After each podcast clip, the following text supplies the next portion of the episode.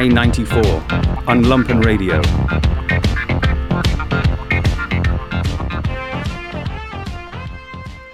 Welcome, everybody, once again to another edition of I 94 here on Lumpen Radio. As always, I am Mr. Jamie Trecker, and I'm joined by Mr. Jeremy Kitchen. Good morning. And Mr. Michael Sack. Morning, Jay. Got a good show for you today, folks. Today we are joined by the editor Veronica Watson. She is coming to us by the miracle of FaceTime from Pennsylvania. She has edited a new book called The Short Stories of Frank Yerby.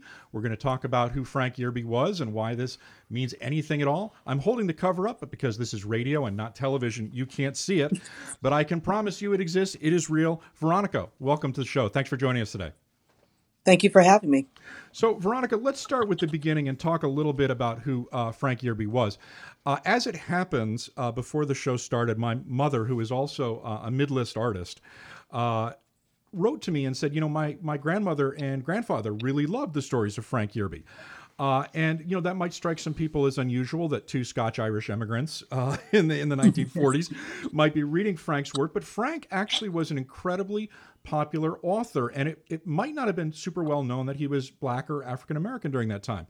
Uh, he wrote what, something like 33 novels. Am yeah. I correct? Mm-hmm. Uh, That's correct. Three of them were made into movies, including The Foxes of Harrow, which is a movie uh, I've actually seen that was with Rex Harrison and Maureen O'Hara. It was Oscar nominated.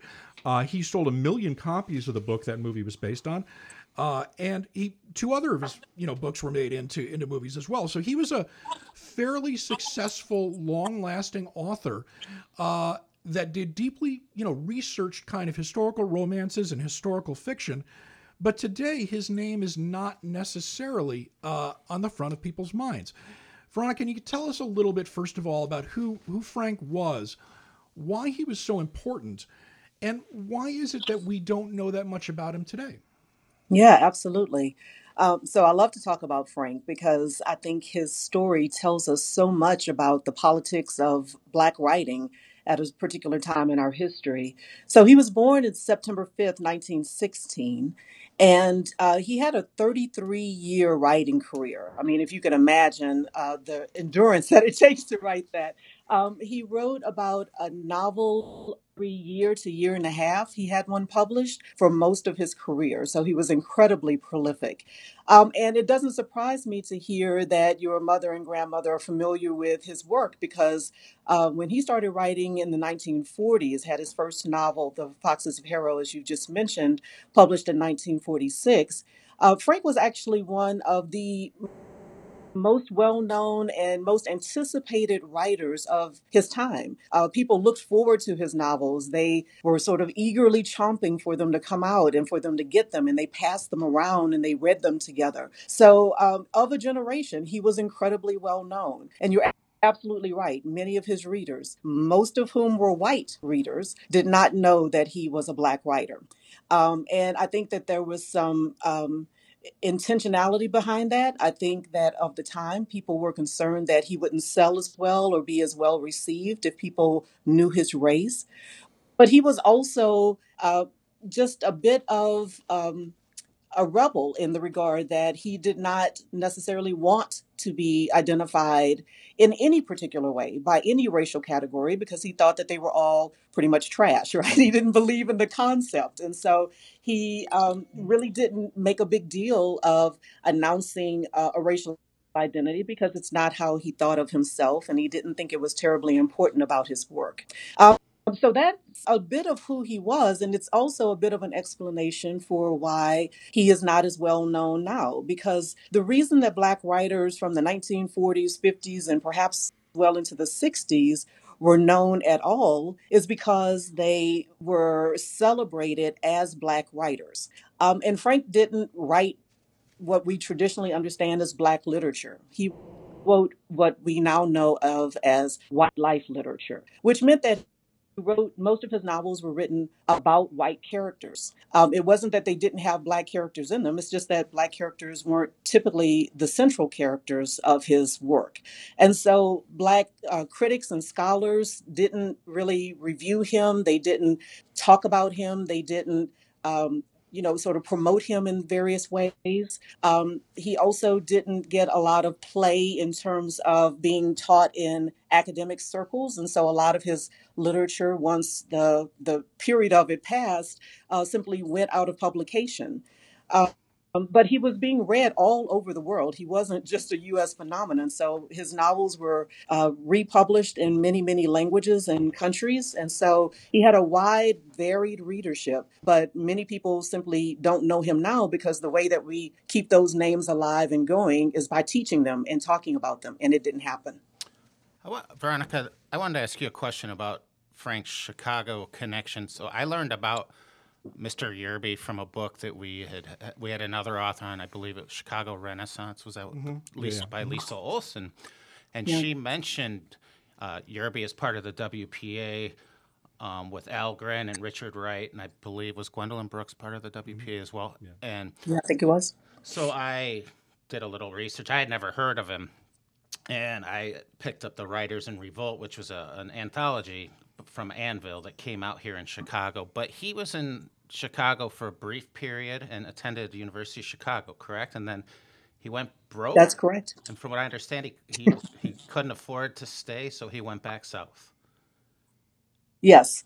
Yes, so he he was working uh, there, and he was part of the WPA um, for a very short time. But it is where he made some important connections in terms of other writers who supported him as a writer to, to really validate that as a career path. So, you know, coming out of the um, Great Depression and into the 1940s, times are hard for everybody, but they were especially difficult for African American writers who were trying to make their living in that way. And Frank hadn't really broken through uh, those circles. So he was working all over the place. He worked in an auto plant, he uh, worked as a teacher uh, in several different institutions. Um, and so when he moved back south, he actually returned to his teaching career that he felt was a little more stable and where he had some different kinds of connections and kind of understood the culture a little bit better and how to move in it and, and support his family, his growing family, as a matter of fact.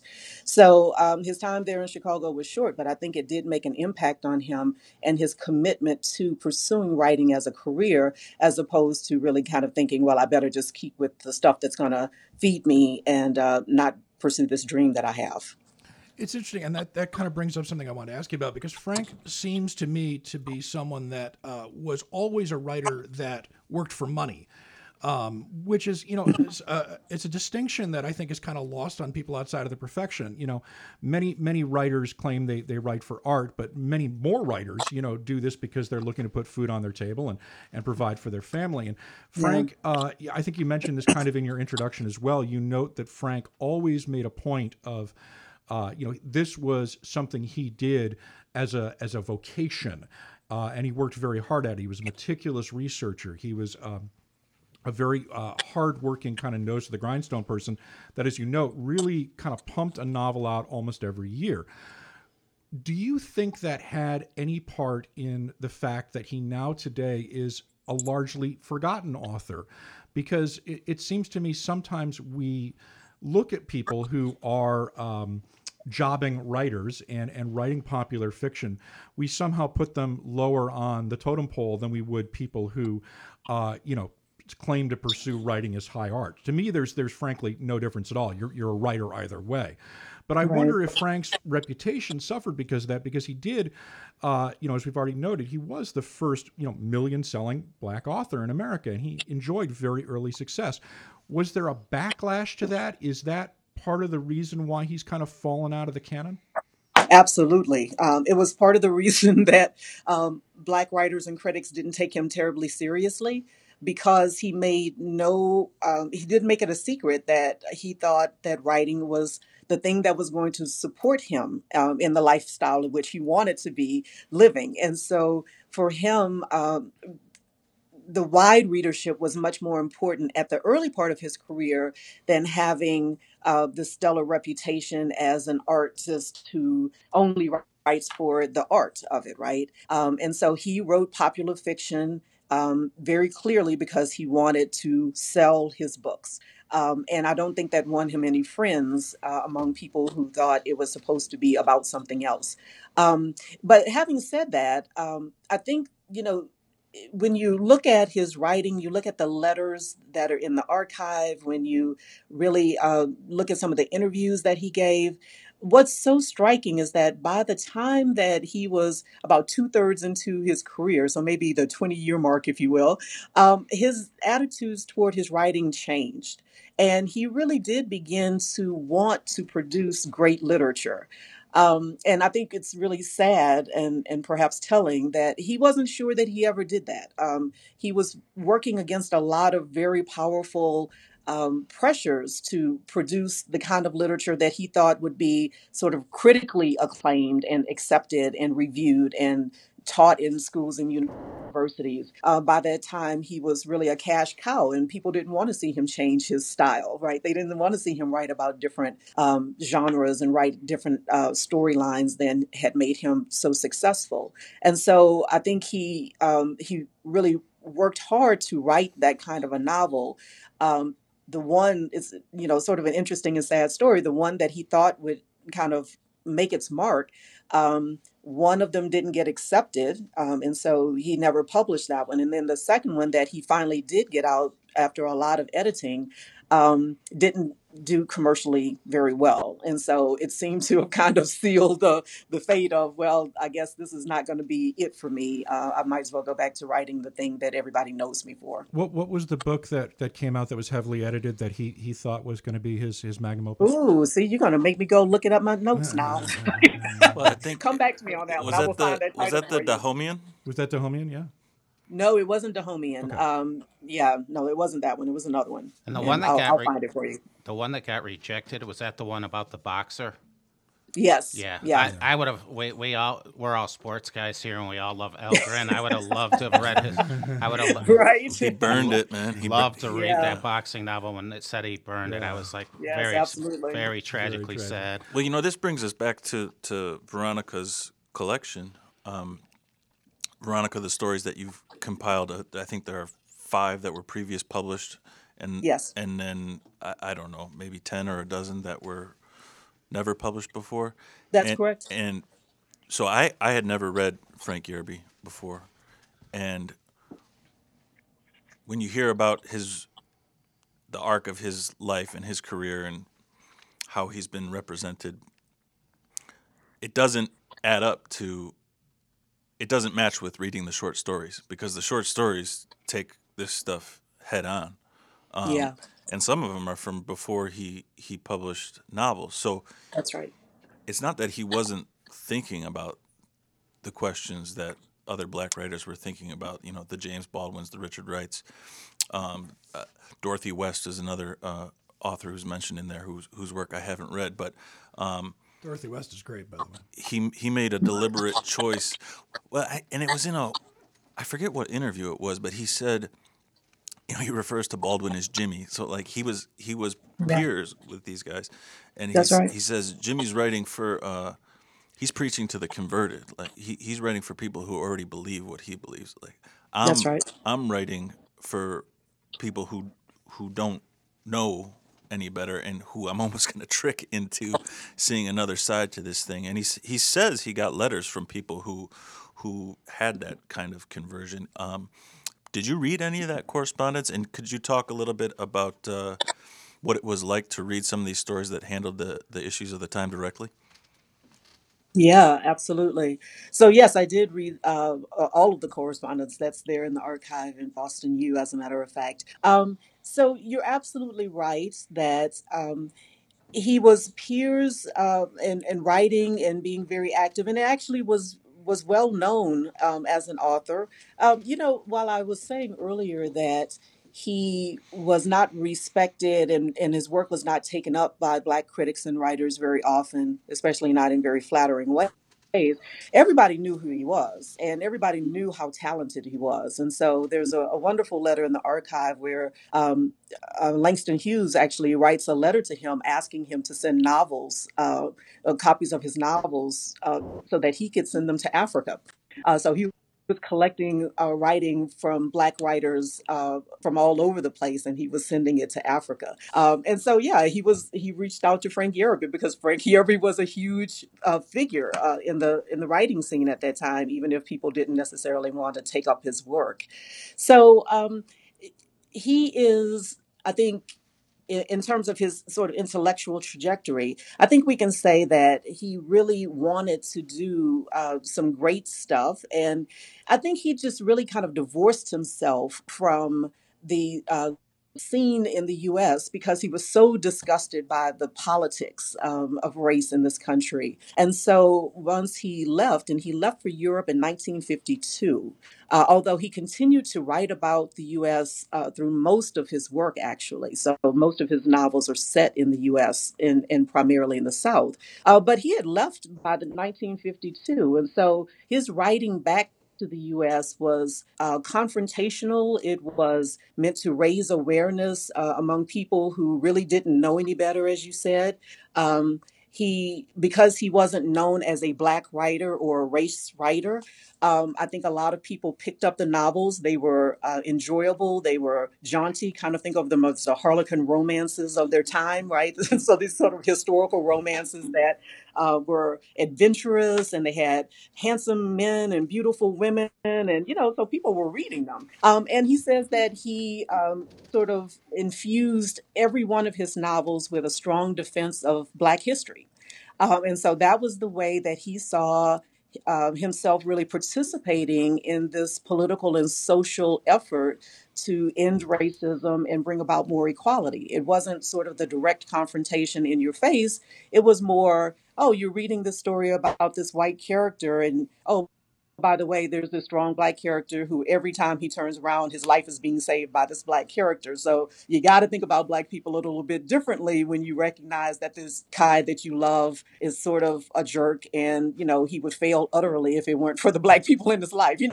know, so there's this way in which uh, the storylines really uh, made the point of how significant uh, Black people were to the American enterprise and to uh, and to white people um, to white culture, even though he never said it directly. But you know, it's it's just barely there on the on the underneath, right? It's it's so close to the surface, you almost have to be willingly not looking for it in order to not see it.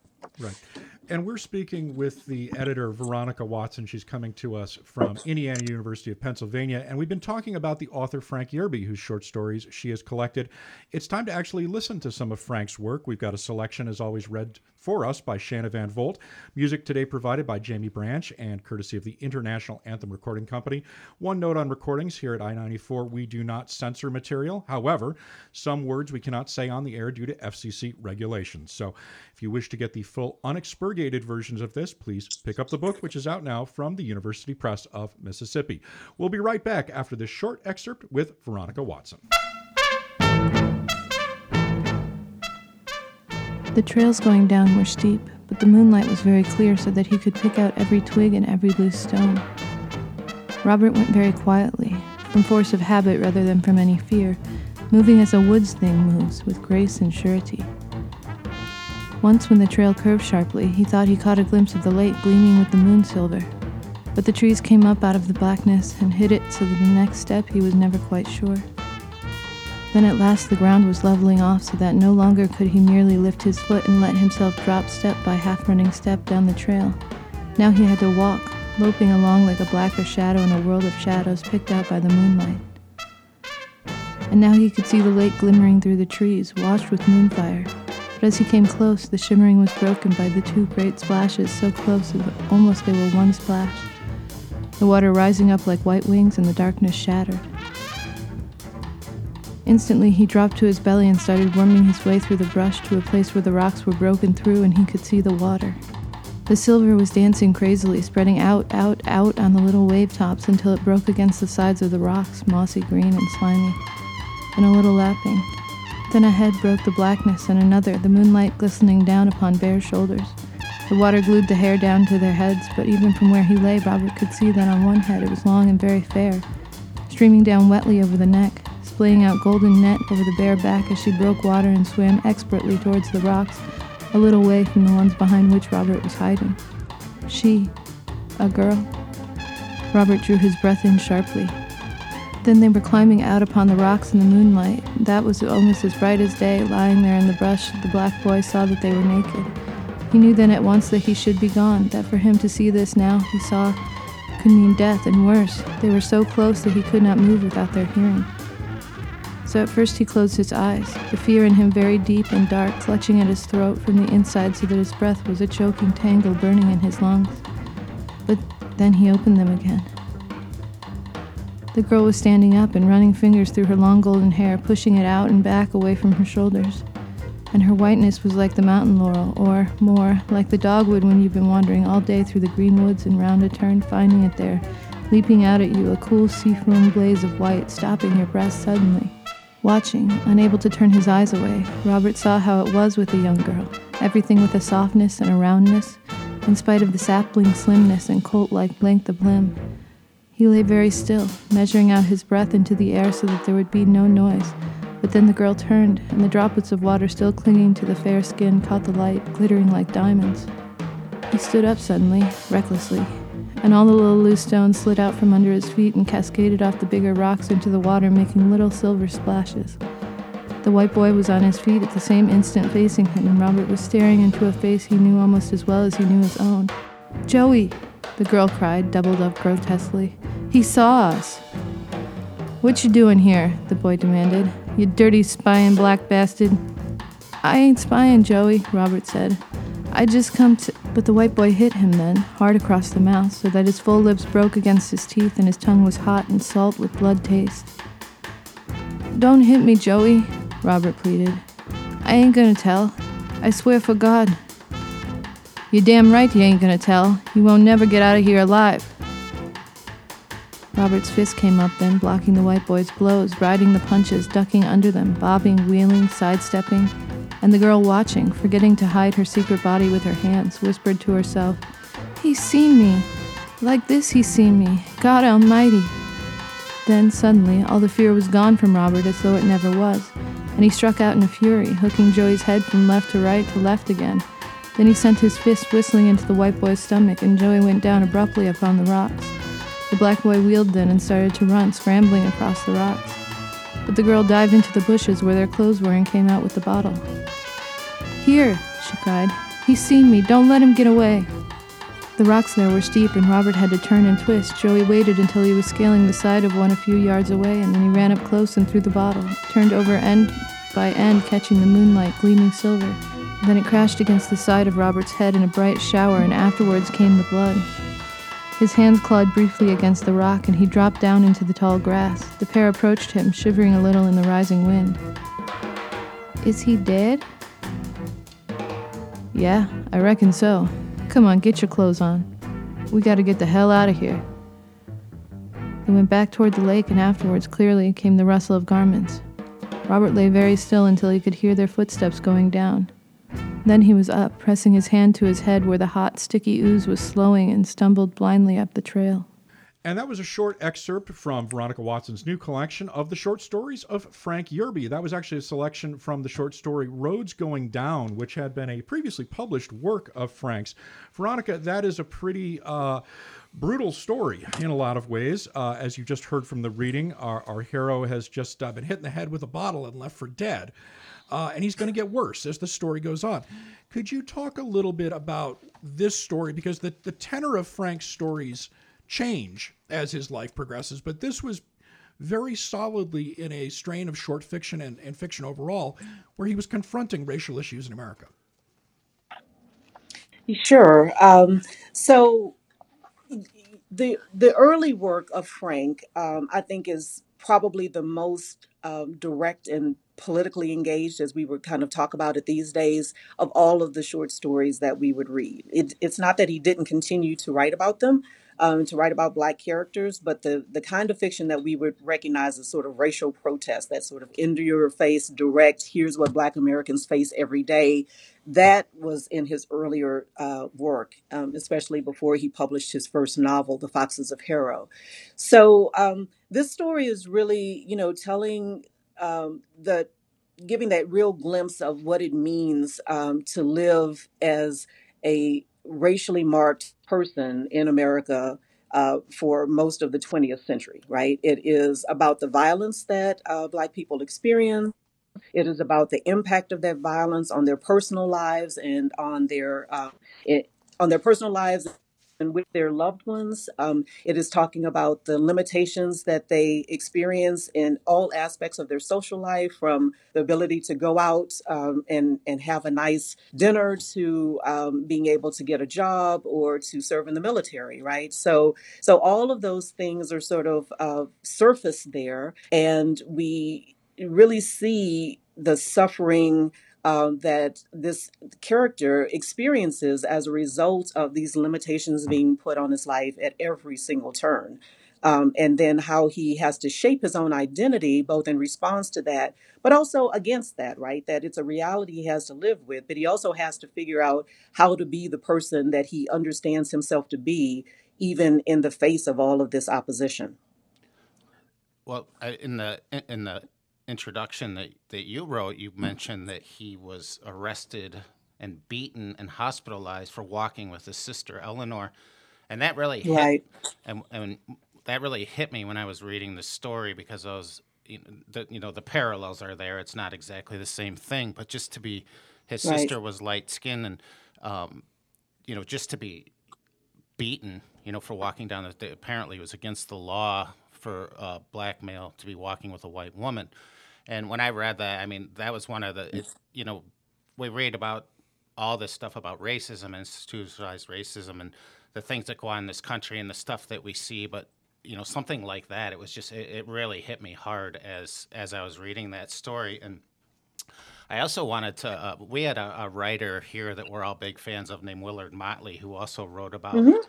He also uh, his big book, "Knock on Any Door," was about right. a, white kid kind of gone bad. But I wanted to bring up the story. I, um, we're all fans of uh, like Southern gritlit and the quality of courage.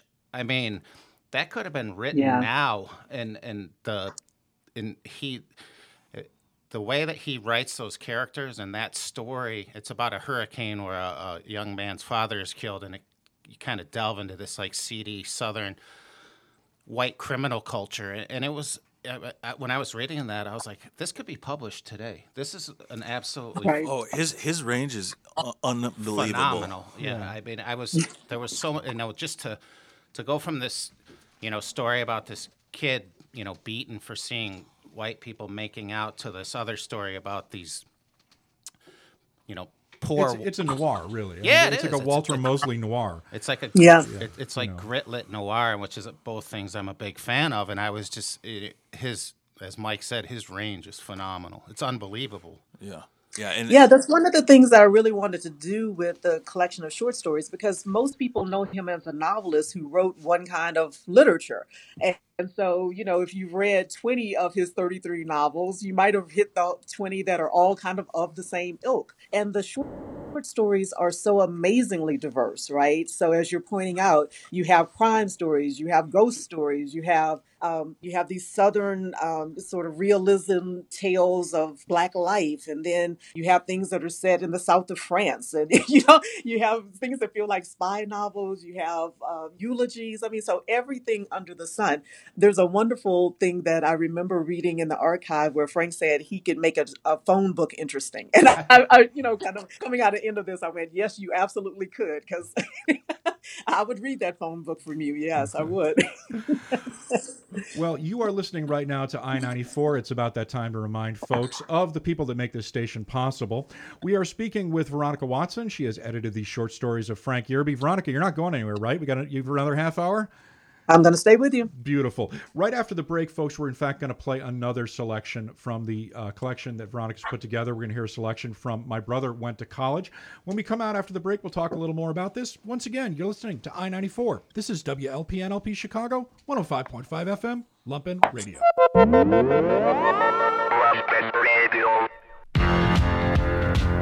And now back to I 94 on Lumpen Radio. Where you going, pretty brown? Home, I laughed. Home. Come on up and I'll give you luck show. Two ways for a dollar. Come on up, pretty brown. Hell, I said. I'm black and I sure ain't pretty, and what you got ain't worth no dollar. Leave me be, sister, I'm going home. I went around the last corner very slow, making the pleasure last, and there was the old shop just like I left it, only a little more run down, maybe. Then my heart stopped beating altogether because of the man hammering away at the thick, mostly cardboard half soles, sure Lord wasn't father or even the half of him. I walked in the door and I asked him where Deacon Johnson was, who used to keep this shop, and he looked up at me and said, He dead. Mighty near six years now since he was laid to rest. And I sat down weakly on one of the high stools. And his son, Matt Johnson? I asked. Oh, he here all right. He Dr. Mac Johnson now, finished up his schooling at Morehouse and taken up medicine at Meharry. Fine man, Dr. Johnson, he my doctor. Other night I was taken with misery in my where he live, I demanded. I got to see him. Way across town, over there on Westmoreland Drive. What's the matter with you, son? Is you sick? No, I said. No, I ain't sick. I'm ever so much obliged to you, mister. When I left town, ten years before, only white people lived on Westmoreland Drive, and big shots at that, so I wasn't at all sure that the new cobbler wasn't stringing me. But that other part sounded all right. All that about the schooling and being a doctor and all, that was just like Matt. There wasn't one place to look for him, and that was at the top. That's the way Matt was. It took me more than half an hour to get over to Westmoreland Drive. I had to go past five points and through all the city traffic, and after ten years, I wasn't exactly clear as to where it was. But I reached it at last and stood on the corner looking down the shaded street at all the big brick houses sitting high on their green terraces, with the automobile driveways curving up and around them, and I drew in my breath and let it out again in one big whoosh. Then I went to the first house and rang the bell. A young girl came to the door. She had brown skin and soft black hair that curled down over her shoulders. She was so doggone pretty that I couldn't get my mouth shut. Yes? she said. Yes? Dr. Johnson, I said. Dr. Matthew Johnson, do he live here? No, she said. He lives four houses down on the other side. Then she smiled at me. I wanted to stand there and just look at her, but then I saw my rusty shoes and worn out fringes at the bottom of my breeches, so I mumbled, Thank you, ma'am, and went back down the walk to the street. I stood in front of my brother's house a long time before I got up the nerve to climb up the inclined walk to the door. It was just about the biggest and the best looking house on the street. Matt had got somewhere. He had. I pushed on the bell button and held my breath. Then the door popped open, and a young woman, prettier an angel out of glory, and so light complexioned that I looked at her three times and still wasn't sure, stuck her head out and said, Good evening? How'd you do? I said. Is Matt home? Yes, she said. Her voice was puzzled. Whom shall I tell him is calling? Just tell him Mark, I said. He'll know. She went back in the house, leaving me standing there like a fool. The sunlight slanted through the shade trees on the walk. Where it hit the leaves, it made a kind of blaze. Then it came through and touched the side of the house, making it a kind of salmon pink. I heard Matt's big feet come hammering through the hall. The door banged open, and there he was, as big as life and twice as handsome. He had on a dark blue suit that must have cost plenty, and his hair was close cut to his skull so that the kink didn't show so much. His black face was shaven, steamed, and massaged until the skin was like black velvet. He took the pipe out of his mouth and stood there staring at me, his Adam's apple bobbing up and down like the collar of his silk shirt. Then he grinned and said, Mark, you crazy little bastard. I put out my horny paw and he took it and wrung it almost off. I was ashamed of myself because of all the time I had been standing there thinking that maybe he wouldn't want to see me now, but I should have known better. Matt wasn't like that at all. He took me by the arm, rags and all, and drew me inside the house. It was a palace. I'd seen houses like that in movies, but nobody could have made me believe that there was a black man anywhere who owned one. The rugs were so soft and deep that they came up to my ankles, and the combination radio phonograph filled up half of one wall. Sitting in one of the huge chairs was the light girl, and with her were two fat, copper brown children with soft brown hair, almost the same color as their skins, curling all over their little heads. I just stood there and couldn't say a word. It came to me then that Matt had done what I had tried to do, and he had done it the right way. He'd built himself a world, and he was free. I had run away from everything and slept in the open fields hunting for something, and Matt had stayed home and fought for the same thing, and he had gotten it. I felt less than two inches high. Welcome back, everybody, to another edition of I 94. My name is Jamie Trecker. As always, I am joined by Mr. Jeremy Kitchen. Hello. Mr. Michael Sack is also with us. Howdy. And you just heard a selection from the short stories of Frank Yerby, written, of course, by Frank Yerby. We are joined today by the editor of that collection, Veronica Watson. This is a new book out from the University Press of Mississippi. Veronica, thanks so much for putting up with us, guys. We really appreciate it. Oh, I'm enjoying it. We just heard uh, that selection from My Brother Went to College. Uh, that's an interesting story to me because it seemed to be going a little bit deeper into the possibilities that black Americans had at the time, as well as the pitfalls black Americans faced. The story is about a young man who had left home. He comes back to find that his father's died, but he also comes back to find that his brother is now a doctor and has a house, as you heard, in a, a very fine area of town. Can you talk a little bit about the kind of social uh, politics and social milieu that that Frank was talking about that existed at this time? Sure. Um, this this story, I think, is probably very close to the first novel that didn't get published, where he was really looking at the lives of middle class Black Americans, uh, which didn't have a lot of play. Right? It wasn't the story that most of America wanted to hear or read at the time, and so this story really explores um, what are the the challenges of being in the Black middle class. Um, how do they understand their racial identity, if if that is a part of their identity that they're claiming and embracing? And what is it that they have to sacrifice in order to kind of live in that space? And this story is really interesting because the brother who's become the doctor, you know, they have this wonderful scene at the end between he and his brother who's returned, who's really been on the road, right? He's been a nomad. He's kind of hung out where he wanted to, and he's had a, a very rich and entertaining life, let's say. Uh, and so when they reunite, and at the end they're both professionals, um, his brother says to him, You know, I need you to go out and get a straight razor for me. And his brother's like, they both laugh about it.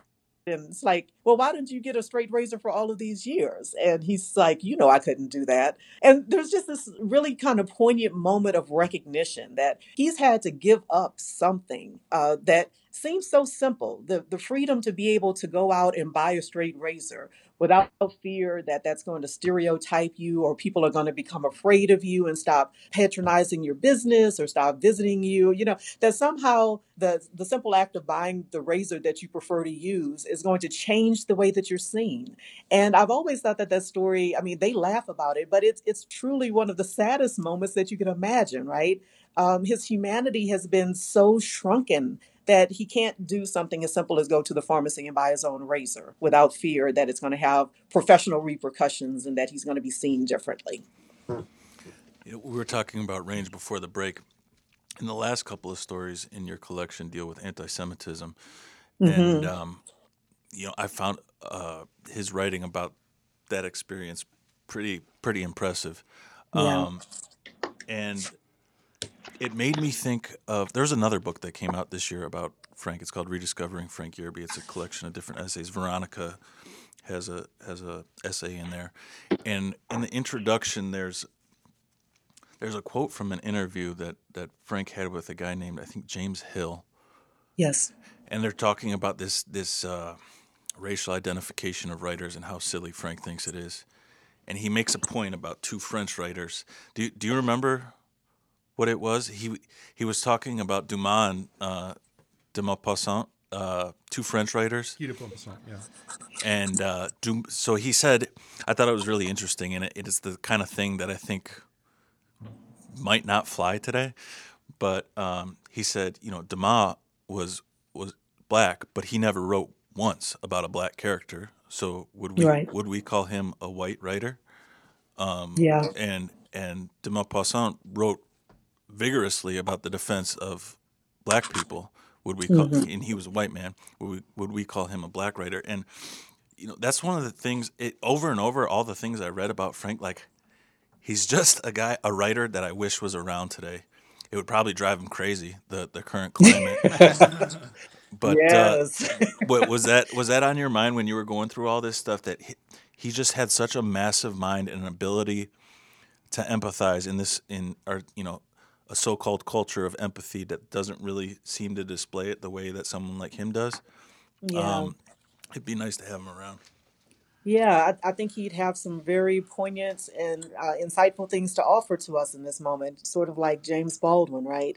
Um, so, The Land of Pilgrim's Pride is the story that we were starting with, talking about uh, anti-Semitism, right? And and I believe that Frank had uh, a tremendous. it- It's it's interesting to me because I think he he had a tremendous love for human beings, um, and nothing hurt him and turned his stomach more than to see human beings uh, being detestable to one another, right? And so he just he sort of exited himself from just about everything. I think he he was pretty close to a recluse. He he had a very small circle of family and friends that he interacted with once he moved to um, to Europe. And um, you know, so his writing became his way of engaging people and and making people think, or offering moments where they could think and reflect on, um, as has been said, man's inhumanity to man, right? And um, so those moments are really uh, created in his in his pieces as invitations for us to. Uh, think about our own positions and, and how we treat other people and what we think about other people and and how our society is structured um, in ways that harm other people. Uh, that's throughout all of his short stories. Um, all of them really invite us to think about what it means to be human and to be human with other humans, right? And so, in in that way, it's a really because he was he was I think he was kind of cantankerous. I don't think he was very pleasant to be around. I think he had a very sharp wit and and he didn't take a lot of BS from people. So, you know, in, in some ways he was very impatient with people. But at the same time, um, I think his stories uh, do more of the work that we need to have in this world, which is really to create these spaces where we can think about how we treat each other and how we can do that differently and better. It's interesting that we talk about it in him in his personal life because that that distinction is made more than ever now. You know, the uh, the, the the person and, and and the art itself. In the introduction, you mentioned uh, working with his children um, to publish some of this material from the estate, and that seemed like something of a contentious relationship. yes. Did, did, did, did you want to talk at all about that? Yes. yes. It it is um, it is continuing uh, to be such an interesting part of this journey because you know I came I came to this work uh, when I was working on my first book. I found Frank's work, and someone told me, "Hey, read The Foxes of Harrow. It's fun. It's interesting. You you'll love it, right?" And, and this was just something I was reading as a, a piece of downtime at the end of a long semester. So it was supposed to be the the relaxing part of my my world. Um, and it turned into this project where I was going to the archives to see and learn more about this man, which is how I found the stories.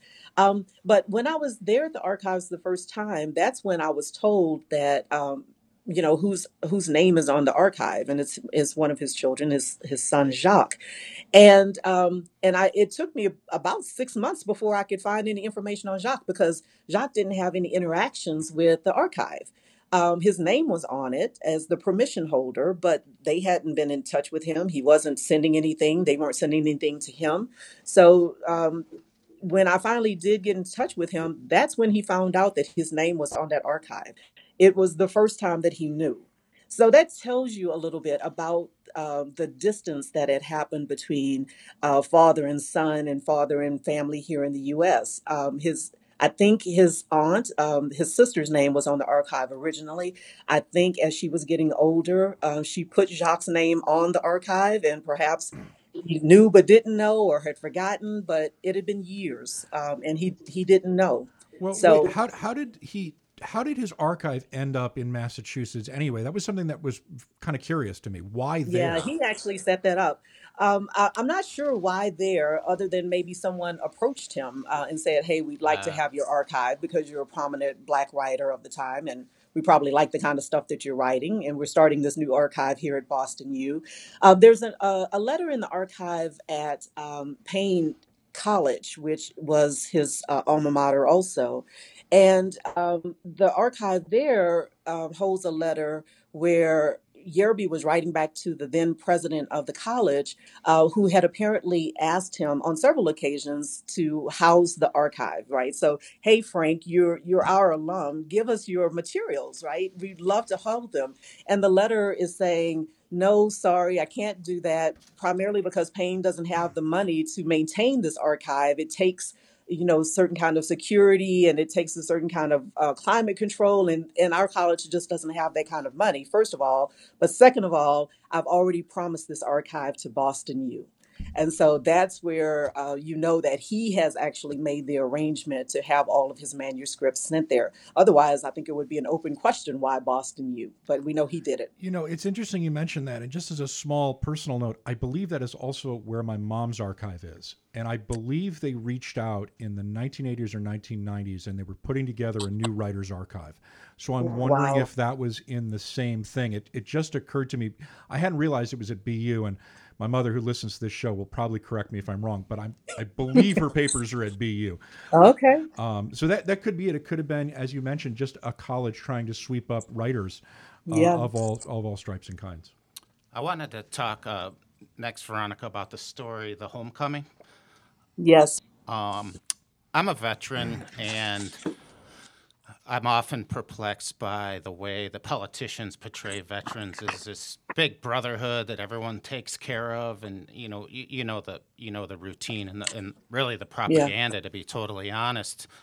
But this story is about uh, a sergeant coming back from World War II, a changed man, had been in many battles, and basically treated the you know to the white folks where he grew up, he was the same lesser person. I, I don't know how else to say it when he returns, but it starts out him getting dirty looks at the train station. Um, and then he, I don't want to totally ruin the story for those who are going to read it, but, but his interactions with the colonel. And I've always found it fascinating. Uh, I was in the artillery. There wasn't in the unit that I was in a lot of racism, and I was also in the Middle East for a year, and I was with a lot of black guys, and we, I I think our situation was so bad. It was just kind of one of those things where it's like we're all in this together because this is like wor- an absolute world of suck, as we used to call it. Um, but you know, this this story hit me, and uh, you know, we have this. Um, I, I don't know even how else to describe it besides propaganda in this country, where you know veterans are taken care of. They're these heroes, and twenty five percent of homeless people are veterans. Yeah. Seventy-five percent of combat veterans end up with substance abuse problems, and there's this guy that put his life on line for the country, and he comes back and he's treated like a second-class citizen. I, I just wanted to talk to you about your thoughts on that. I know that was common, and I also just wanted to get your take on that story as well. Yeah, thank you. Um, the the homecoming is one of those stories that I think will feel very familiar to people who, as um, you're pointing out, who have military background, but also uh, who are of the generation who served in World War One, Two, um, because uh, I think that the propaganda that you're talking about. Um, you know, I think a lot of Black Americans understand has never been true for us, right? I mean, it's it's never been a narrative that we brought into. Uh, when black men came back from World War II, they were killed for being in uniform. Um, they were taken off of trains and beaten and blinded and lynched. Uh, that's the history that black Americans know about military service. Uh, we put our lives on the line, and our country uh, absolutely hates us. Um, and so, you know, Frank, being the writer that he is, of course, is is going to take that up. And he took up the the issue of military service for Black men um, in several stories. Um, and so he he was wide eyed about this, and it was something that he, um, I think, was very passionate about.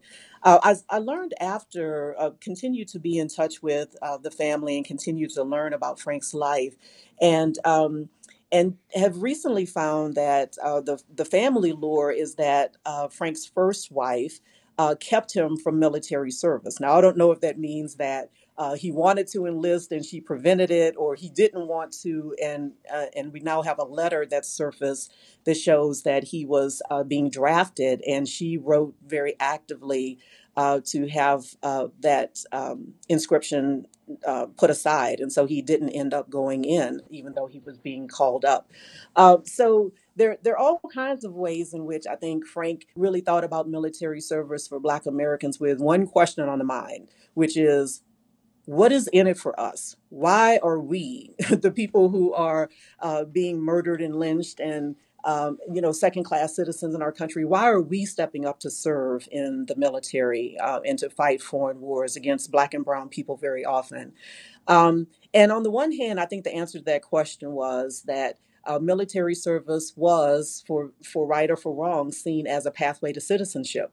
It was sort of the implicit argument that we're willing to fight for our country, and therefore our country owes us certain uh, inalienable rights, and we're going to claim those through military service. And so I think it had a political edge to it in that way.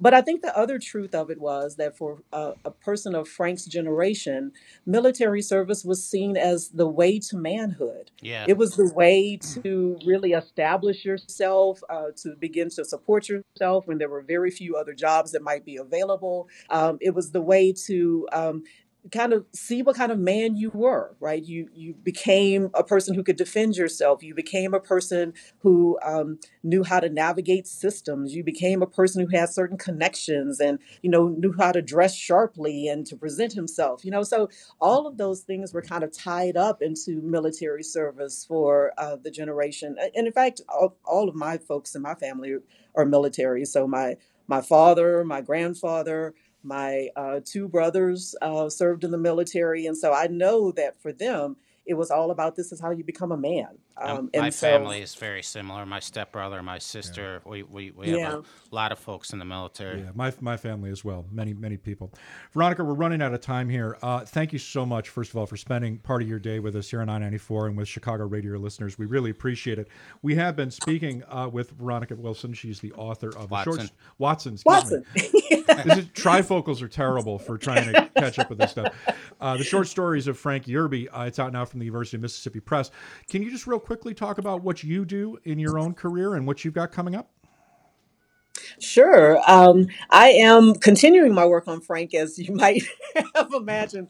Uh, I continue to be fascinated by him, and there's a lot that we don't yet know, and so we're still trying to figure out and, and fill in holes. So that's part of my work. And and uh, I've been turning my attention here more recently to black crime and detective fiction. So nice. beginning to do some work with that. That's yeah. great stuff. Yeah. We're big fans of Walter Mosley and uh, for Chester those Himes is my, yes, of my, course. my guy. Yes, Yes, absolutely.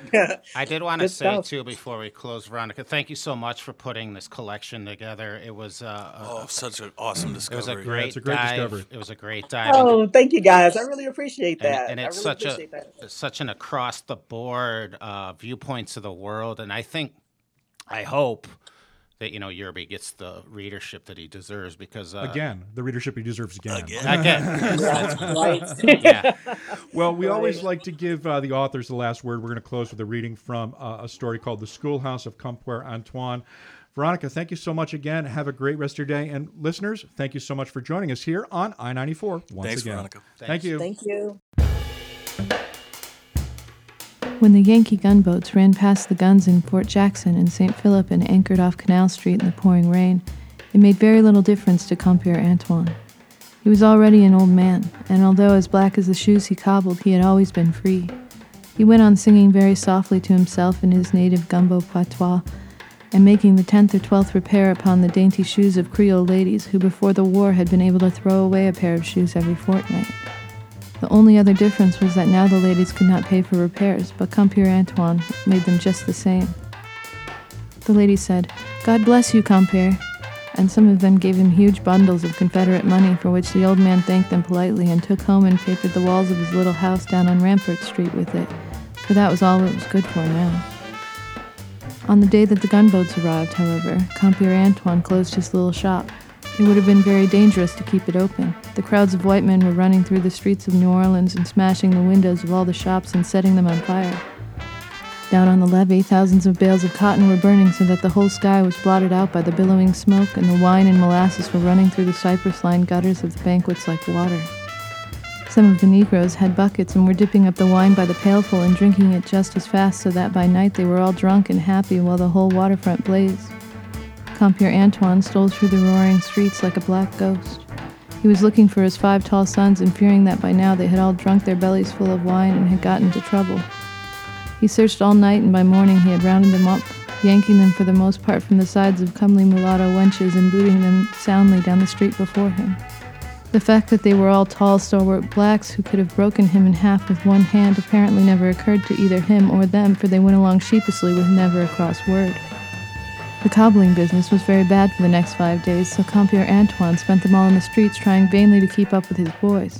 Being a simple man, it never occurred to him that these five days were history. He was present when W.B. Mumford hauled down the federal flag from above the mint, and he ran with the mob when the Pensacola opened it with her maintop howitzer. The shooting was very bad, but it was the first time that the old man had ever heard cannon fire, other than the curfew guns of his youth. It sound different when it's aimed at you, yes, he said, and thereafter he avoided crowds. But something of the excitement of the day was gradually working within him. Old as he was, he limped along the banquets over the entire parade route when General Butler's troops marched into New Orleans on the 1st of May. Down the levee they went with Compere Antoine and all his boys trying to keep step beside them. They turned into Poydras Street, with the Negroes swollen into a mob, singing and cheering beside them. On Poydras to St. Charles, down St. Charles, past the St. Charles Hotel to Canal, and on Canal to Custom Street House, and Compere Antoine kept up with them all the way.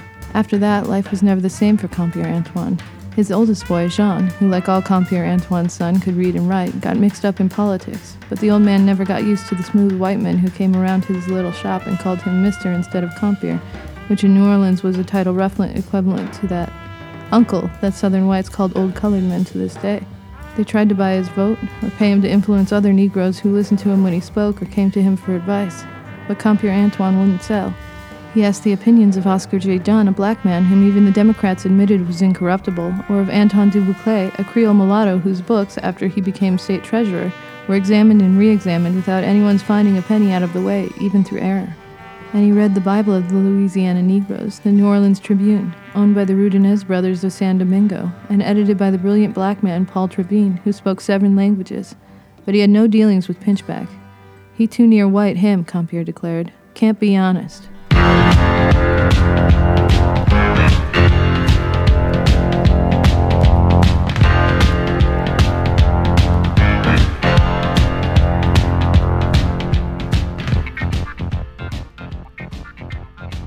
I-94 is Lumpen Radio's books and literature program, airing every Sunday and Thursday at 11 a.m. Central. This episode featured Veronica T. Watson, editor of a new collection of stories by the late Frank Yerby, out now from the University of Mississippi Press. This episode originally aired on August 6, 2020, which was also Jamie's birthday. I-94 is a Lumpen Radio production, with readings by Shanna Van Bolt, show intro and promo voiced by David Green, Music by Laurie Johnson and Bill Bennett from the KPM archive. For more information on I 94 and for past episodes, visit EYE94.org.